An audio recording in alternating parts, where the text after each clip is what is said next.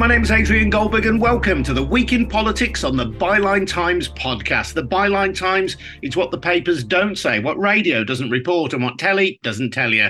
This time, the COP27 climate conference, what the government and the papers who support them like to describe as a migrant crisis, Matt Hancock's appearance on I'm a Celebrity, and the ongoing impasse in the Northern Ireland executive with the Stormont elections now postponed until the new year. We'll be discussing all of that with Stephen Farry, previously a minister in the Northern Ireland Executive, now the MP for North Down, plus the Byline Times political editor. Adam Bienkov. Before all that, though, just a reminder that the Byline Times podcast is funded by subscriptions to the Byline Times. It is our brilliant monthly newspaper. And if you buy the print edition, you get exclusive content that you can't read anywhere else. And we can report without fear or favour because there's no billionaire or shadowy corporation telling us what to say. Our funding comes from ordinary subscribers, people like you. So if you can, please subscribe to the Byline Times. You get more details over at our website, bylinetimes.com. Subscriptions start from as little as £3 a month. That's over at bylinetimes.com. Welcome then to Adam and Stephen. Uh, Stephen, tell us from your perspective why the Northern Ireland executive is still, well, effectively frozen. Well, it's uh, it's complicated, but there's probably a short-term reason and a much deeper reason. The immediate issue is that the DUP walked out in February of this year uh, in protest over the uh, Northern Ireland Protocol and their demand for it to be scrapped. I think it's probably important to put in context that the majority of people in Northern Ireland and elected representatives uh, do either support the protocol or see it as, as necessary to the very particular challenges posed by Brexit to Northern Ireland. But the DUP have turned it into a, constitutional issue for them when it's not. And they're using now the absence of an executive as leverage uh, to try to, to force their version of the way forward uh, over the line. The much deeper reason is that we have a flawed uh, approach to, to, power sharing. The Good Friday Agreement has now been in place for, for 24 years. Over that period, the institutions have only been fully operational for 60% of that time, so they've been non operational for 40%. Uh, so that points to some issues in terms of how the institutions work or rather don't work.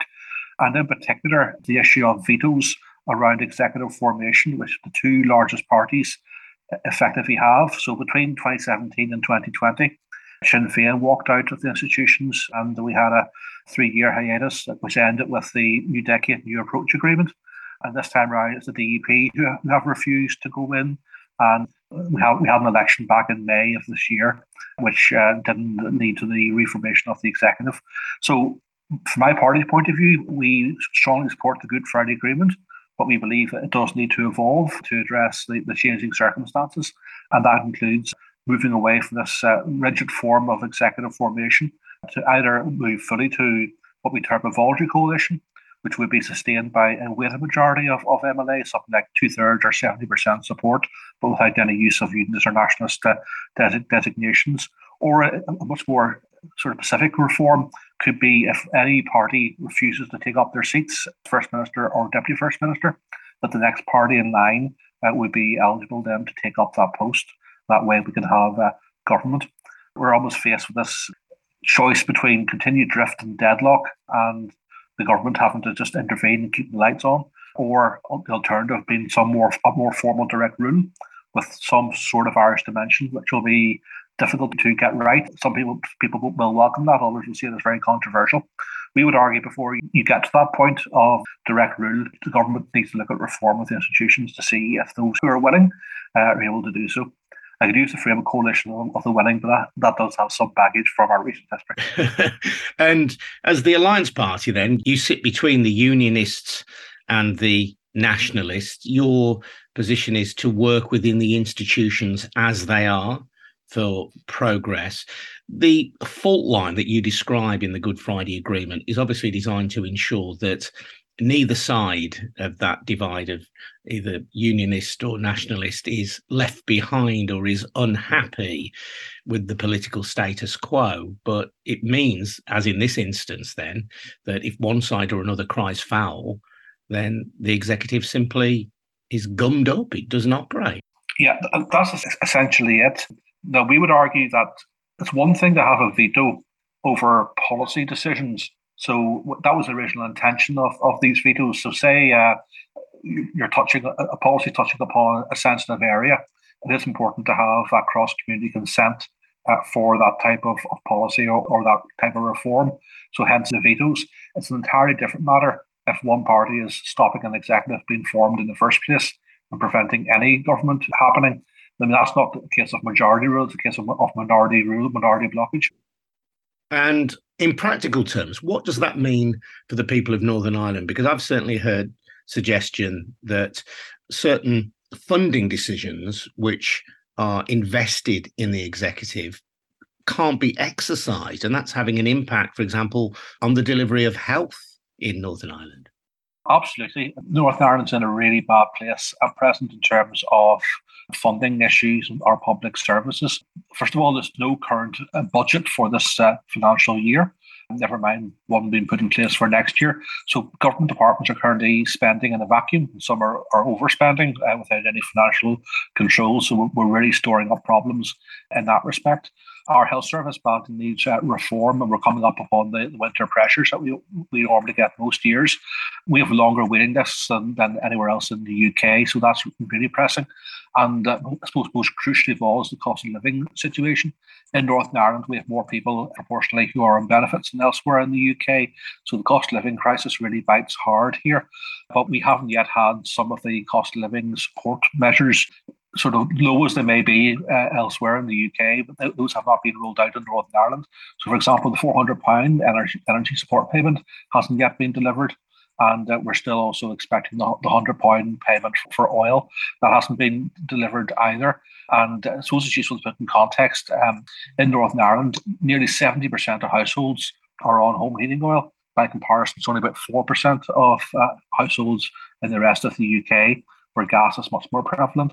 So that puts in context the importance of getting this over the line this is directly impacting then the oh, cost of living of people in Northern Ireland and the the health yes. of people in Northern Ireland. Yes, if we had an executive, we would get the, the money directly from the Treasury and would deliver the schemes locally. But because there's no executive, the UK Department of Business uh, is having to step in, uh, but it's, it's happening quite slowly. And in the same way, we expect the Northern Ireland Secretary of State to legislate put in place a, temporary budget for Northern Ireland for this current financial year but that will be just be care and maintenance. I won't see any of the big decisions that we need to need to see being taken happening. Adam, I know that there are lots of very important things going on at the moment across the UK and globally, of which the UK is part. But we're talking about a population of 1.8 million in Northern Ireland and really quite significant impacts, as Stephen has explained. Have you heard this discussed in any detail this week in Westminster? Yes, it's incredibly important, as you say. It's a big part of the UK, and it's essentially being held in paralysis over a number of years now. Downing Street had been holding the prospect of a general election almost as leverage over the, the DUP. But of course, the deadline came and it went. And uh, under the terms of the law as it currently stands, they have to call an election, I think it's within 12 weeks of the end of October. So by the end of January. But speaking to people in Downing Street off the record, they've been saying this week that they're reluctant to call that election and that it's possible that they could change the law or try and delay that. So I think the Northern Ireland Secretary is going to give a statement to Parliament next week in which he's going to set out the next steps. But I think the government is reluctant to follow this process through. And I think we may see, see a situation where they have to change the law in order to delay this process. Because their feeling is that an election, while it was used as a threat to try and get the executive to form, it wouldn't necessarily really help the situation. And it could actually entrench the positions of the DUP and other parties. So, in a sense, they they challenged the DUP. The DUP called their bluff, uh, and we are we are in this situation now. Yes, absolutely, and we'll have to wait and see what the Northern Ireland Secretary uh, says next week. But I do agree with Stephen. I think you know you have to look at is the Good Friday Agreement and the power sharing arrangements as they currently stand, is it fit for purpose? I think it's something like four of the last six years the executive hasn't been formed. You know, just threatening elections isn't going to change that. I think there does need to be, as Stephen says, an evolution of the arrangements there. The wide-ranging veto, essentially, it's a sort of veto over the democratic process itself in Northern Ireland. It clearly isn't working, and people in Northern Ireland aren't being properly represented, their views represented. And as Stephen says, a lot of the big decisions are being taken far away from the people who are actually affected by them. So I think something fundamental has to change, but it's obviously a very delicate situation. And the government is got a lot of delicate situations in its books at the moment, but this is a very important one, and, and they do need to come up with some kind of solution over the coming months and years. Yeah, at the heart of this, of course, is Brexit, which was opposed by the majority of people in Northern Ireland. And it is that situation which has led to the creation of this effective border down the Irish Sea, which the Conservatives said would never happen. It has happened. But uh, in our recent conversations, Adam, you've detected a slight softening of tone from the Rishi Sunak government, certainly, and perhaps a suggestion that some kind of compromise can be found. I think there's an acknowledgement that some of the confrontational rhetoric and approach of certainly of the Johnson government wasn't really working. And in certainly in tone, Steve Baker and others have tried to take a more conciliatory approach to, to Northern Ireland and to the Irish government as well. And I think that, that that's a necessary first step, but it doesn't change, as we say, the sort of fundamentals of the situation. And Brexit is a big part of that, obviously. Uh, Northern Ireland Protocol, uh, the government is still pushing ahead with Northern Ireland Protocol Bill. These are really difficult problems. I'm not sure there is a, an easy solution. But if you're looking for a positive, at least the government is starting to sort of seriously engage with these issues, which in the past, arguably, they were not.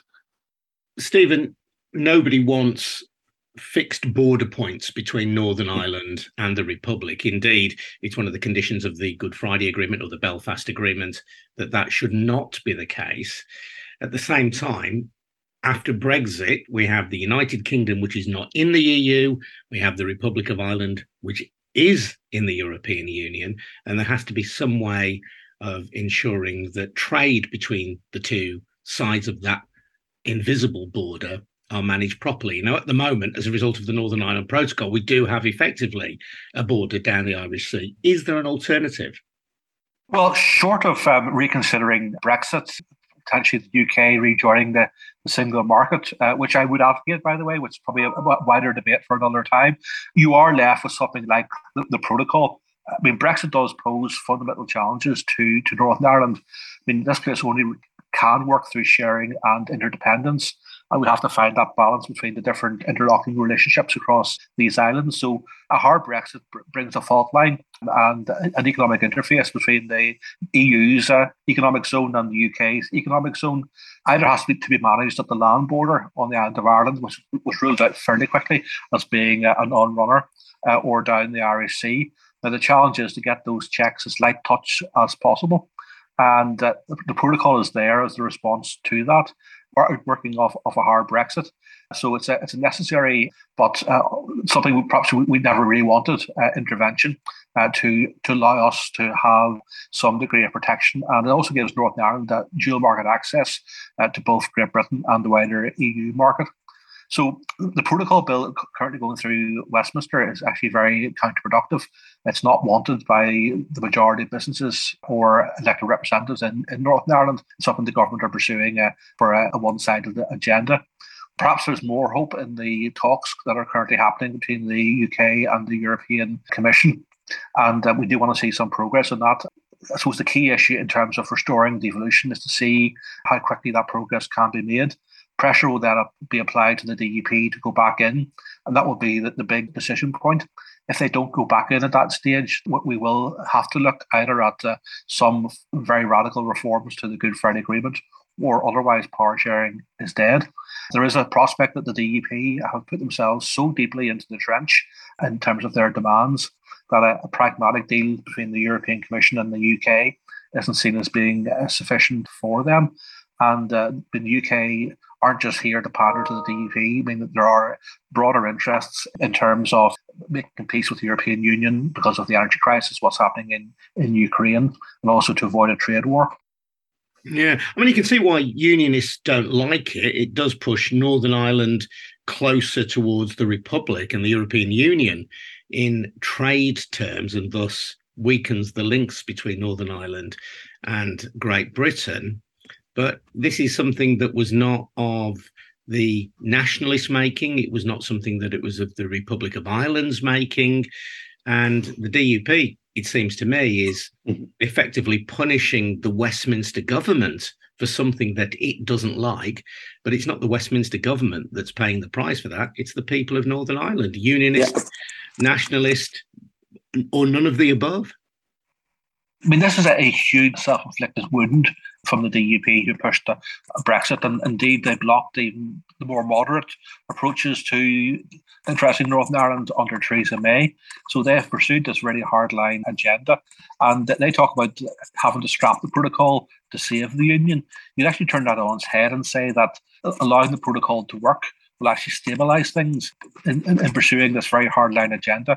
They're actually losing a lot of moderate opinion who would have been tacitly pro union in terms of any future referendum on the border issue in Northern Ireland's uh, position in, in the UK. So a lot of people are now much more open minded around constitutional change.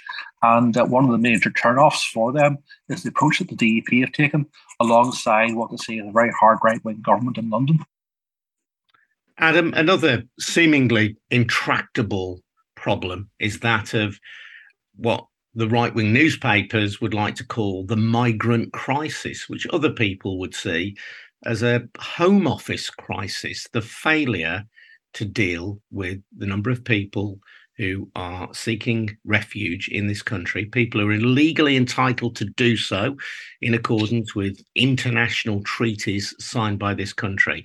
And we have these awful scenes that we've seen coming out over the last few days from the processing centre in Manston, story of people being, in inverted commas, dumped in London who've been released from Manston but have no guidance on where to go next it is such such a mess, isn't it? Yeah, I mean, you've heard people calling it a migrant crisis, and the government has actually gone further than that. The, the Home Secretary, Suella Braverman, this week referred it to an invasion on our southern coast. And, and some of the rhetoric from Conservative MPs this week has been sort of off the charts. And this is quite dangerous, really. It's, it's dangerous sort of politically for the government because it's putting attention on something where their record is not great. The one thing that sort of Leavers and Remainers all agree on, actually, according to the, the polling, is that the government's handling of immigration has been pretty terrible. Whether you're in favour of looser immigration or firmer immigration, the current system isn't working. But it's also dangerous in terms of the rhetoric. At the start of the week, we had an attack on a migrant centre in Dover, a petrol bomb by a suspected far right terrorist. And within days of that happening, for the government and to be referring to it as an invasion, and, and for Conservative MPs talking about sending people back on their dinghies to France, and uh, there was a big debate in Parliament, which was dominated by talk about Albanian men. This is really sort of the language and the rhetoric of the far right, and it doesn't help the situation in Dover. It doesn't help the people fleeing, trying to seek a new life in the UK. It doesn't help the people who live in the area where these people are arriving, and it doesn't help the government politically either, because it's you know as John Curtice said at a briefing I, I attended this week, all the government really doing is pointing attention to its own Achilles heel, which is an issue which the the public believe that they are failing on. And you can kind of see the motivation for the government in seeking to make this a big issue at the moment because it's benefited them in the past, certainly post Brexit and in the run up to 2019. The government were able to motivate voters by saying, look, if we can get Brexit done, then it will help us solve a lot of these immigration problems. We'll be able to control our borders a lot more effectively. Well, that clearly hasn't happened post Brexit. And the polling, as John Curtice pointed out this week, shows that the Brexiteers and Remainers both believe that Brexit isn't the way to control immigration. And actually, if you look at the statistics, what's actually happened is immigration hasn't gone down post Brexit. What's happened is there's been a change in how immigration has been made up. So, whereas before 2020, we had a lot more immigrants from Europe, now we have a lot more immigrants from outside of the EU, a lot more diverse immigration cohort. And you could argue that's not really what a lot of Brexiteers voted for. So it's a terrible situation. There's horrible scenes of children being detained in Dover. It's a complete mess. Nobody's happy about it. The government, with their rhetoric, is only making a bad situation much worse. what the row over migration, and it's worth just mentioning in passing that in my lifetime, the people who I've heard referring to migrants as invaders are in order the National Front, the mm-hmm. BNP, and Suella Braverman, the Conservative Home Secretary. One of the impacts of this discussion was that it took the heat off Suella Braverman herself yes. in a week which started when she was under pressure over whether she'd given an honest account of why she had lost her previous post as Home Secretary just a few weeks earlier under Liz Truss, whether she'd told the truth about the emails that were sent from her personal email. You see this a lot when governments get into trouble. Uh, they try and divert attention away to outsiders, to immigrants, immigrant groups, etc. The problem is it's diverting people to an issue where the government isn't performing well. And it's also diverting attention to the fact that the Home Secretary isn't doing a good job. So it's not really helping them in that regard either. But more broadly, the, the big selling point of the Rishi Sunak premiership was that he was going to bring professionalism, he said it himself in his speech when he became Prime Minister, and competence to government. And we just haven't seen that so far. The reappointment of Suella Braverman was a terrible decision. It's gone down really badly, even with Conservative Party members, some polling this week suggests. And she's not handling this crisis well. We've hardly seen her. She's not been doing interviews. She turned up in a Chinook helicopter at Manston, almost treating like a war zone. So it's really kind of amping up the rhetoric and the politics of this. As you say, the situation isn't getting better. If you actually look at the statistics, yes, there has been a rise in asylum applications in the last couple of years. Historically speaking, it's still quite a bit lower than it has been in some recent decades. And what's really changed is not that it's not that there's a huge wave of new people seeking asylum in, in the UK. It's just the, the method through which people are coming to the UK has changed. So whereas in the past, lots of people came through hiding in lorries or, or through safe routes, now because of tighter lorry checks and, and, and other measures, people are being forced to take small boats across which is actually cheaper for people seeking to come to the, the UK. People used to be charged tens of thousands of pounds to come across on a lorry. Now they can get across on a dinghy for a couple of thousand pounds. And it's much more uh, visual to people rather than people sort of sneaking across on a lorry and sort of disappearing into society. Now, you know, you've got people like Nigel Farage sort of putting up videos and TikToks of boats coming across and it doesn't look good and the government needs to be seen to to getting a grip of it but it's, it's not this is more about the appearance of, than the actual problem which i say you know yes it has been a rise but it's still historically not at a massively high level Mm, I did a really good episode of the podcast this week. I do recommend people listen to it with Sheila Reynolds from Freedom from Torture and saying that the only crisis is a crisis of compassion. What's the view from North Down on all this, Stephen? Well, um, I think I agree with uh, c- compassion. I think it's, it's useful to put this in, in context. There are over 80 million refugees or internally displaced people uh, in the world. Uh, most of those are, are, in countries that are quite close to where people originally uh, fled from. But the UK takes proportionally fewer asylum seekers and refugees than most other European countries. And I think perhaps most tellingly of all, uh, well over 70% of asylum claims at present are actually deemed to be successful, which really puts this claim that these are economic migrants uh, in, in its proper context. It's, it's, it's a load of rubbish. And uh, these are people who are fleeing war and uh, persecution, and the climate change is going to be a major driver of this uh, over coming years. So, this is going to be something that's with us for many years to come. So the government needs to improve the speed with which it processes claims. It's happening far, far too slowly. And uh, so you end up with people stacked in hotels and other accommodation and getting really frustrated. The UK has a labour shortage in, in many areas, and particularly areas such as hospitality, um, care homes, where people are really struggling to get the, the workers that they need. So this could actually be a big win-win. But it does mean the government has to make the investments in health and education and housing across the board, uh, not just for people who are coming to live here, but for uh, for others as well. Uh, and that's the, the way forward here. We have to accept this is now part of, of our reality, and we have a, a global position of responsibility as leaders to, to be welcoming. You mentioned climate change there, Stephen. Of course, COP27 is just about to get underway in Egypt. What are your hopes for the climate summit? Well, um, I suppose it has been rather low key in terms of the build up, especially compared to, to Glasgow last year. And I appreciate that this isn't as significant as, as Glasgow was supposed to be. I think Rishi Sunak made a mistake in not uh, leading from the front on this issue. I think he does have a bit of a blind spot when it comes to climate issues. Back whenever he was uh, chancellor and, and, making his, his budget statements, even in a much more benign economic environment, he wasn't saying much around the climate at all, if, if anything. Uh, so I don't think he really gets this and understands this it's important that we continue to invest in, in the UK in what I would term a Green New Deal. Something offers us the opportunity for job creation alongside tackling the, the needs to combat climate change. So there are opportunities there. I think that we're in danger of losing momentum. Obviously, the war in Ukraine has uh, been a major outlier here and has, uh, has, has knocked a lot of assumptions off course. But we have to uh, to get back in terms of what we're doing around energy efficiency and uh, renewables, because what that has done, perhaps more than anything, is, is pointed to our uh, over reliance upon fossil fuels for energy.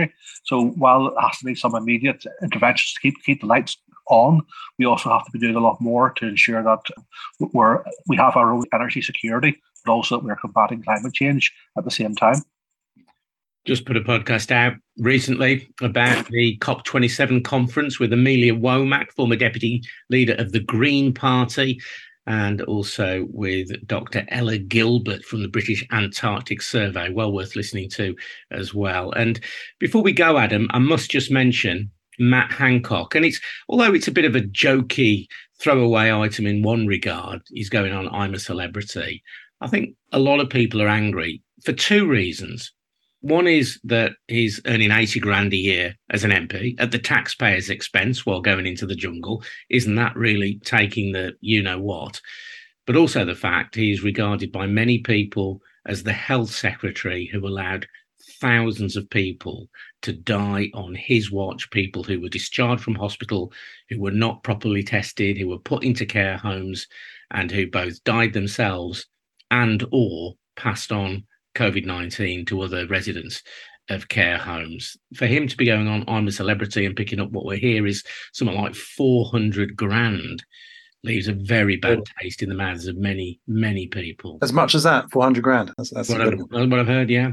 Yes, I think a lot of people will be seeing this news and seeing that he's lost the the Conservative Party whip for going on I'm a celebrity, get me out of here, and wondering, well, he's lost the whip for this. Why is this the big scandal? I think people are right to be angry about their MPs not representing them. And this goes beyond Matt Hancock. There's the obvious example as well of our former Prime Minister Boris Johnson, who seems to have gone on multiple holidays since leaving the job and is giving speeches all around the world rather than representing his constituents in Uxbridge. I think people want to see their MPs doing the job that they've been elected for. I did, did think it was telling how quick Rishi Sunak and the Conservative MPs more generally were to ditch Matt Hancock. It doesn't seem like he has a huge amount of friends in the party. He seems to have annoyed a lot of people on all wings of the party. Conservative MPs sort of making jokes at his expense in the House of Commons this week. You know, I, I think really it's bizarre that he's taken this decision to do this. It's not the first time that Conservative MP has gone on the programme. In fact, I think it was about 10 years ago that Nadine Dorries also went on I'm a Celebrity, Get Me Out of Here, and she also lost the whip. The difference, I think, with Nadine Dorries is she continued to have friends within the party, most notably Boris Johnson himself, who put her forward to the cabinet. I don't think there's much danger of Matt Hancock being put in a future cabinet after this experience. I think he's made the decision that after Rishi Sunak came in as prime minister, that was probably his best chance to get a job in cabinet. Rishi Sunak appointing people from all wings of the party. If he can't get into Rishi Sunak's government in those conditions, then he's unlikely to get into any future government. And I think he's probably made the decision that his time is up, possibly as an MP altogether, but certainly as a government minister. And he probably made the decision that he, he would rather just cash in and get his 400 grand eating kangaroo parts in, in, in Australian jungle, you know. Stephen, do you think Matt Hancock should be just kicked out of Parliament or at least be forced to have a by election if he insists on going into the jungle? Well, under the current rules, uh, unless he is disciplined under the standard re- regime, uh, there's no way that he can be removed. I do think he should do the decent thing and resign and just have a by election. It's quite clearly he, he doesn't have the commitment to being an MP any longer. His heart's not in it. He's he's other things he wants to do in terms of his uh, new uh, career as a celebrity uh, and uh, a media person. You can't do the two things at once. If you speak to any other MP, they will tell you this is a seven day a week job and uh, often many, many late nights or early mornings. And the casework coming to you and the other demands upon you never stops. So I don't see how he can go away for three or four weeks and just leave that in, up in the air. I think he has to show responsibility to his constituents. I think it's one thing if you're doing something that's based in the UK, they're dipping in and out of it. That may be just about doable, but not going to Australia Stephen, great to speak to you. Thank you so much for your time. Thanks. Stephen Farry, the MP for Down, member of the Alliance Party, deputy leader of the Alliance Party. Thanks also to Adam Bienkov, Byline Times political editor. I'm Adrian Goldberg. This has been the week in politics on the Byline Times. If you want to support what we do, then please take out a subscription to the Byline Times. It's a brilliant monthly newspaper, and you not only get that paper as well, but you're helping to support the podcast, Byline Radio, and Byline TV too. So check out subscription details over at our website, bylinetimes.com. We'll see you again very soon, but for now, bye.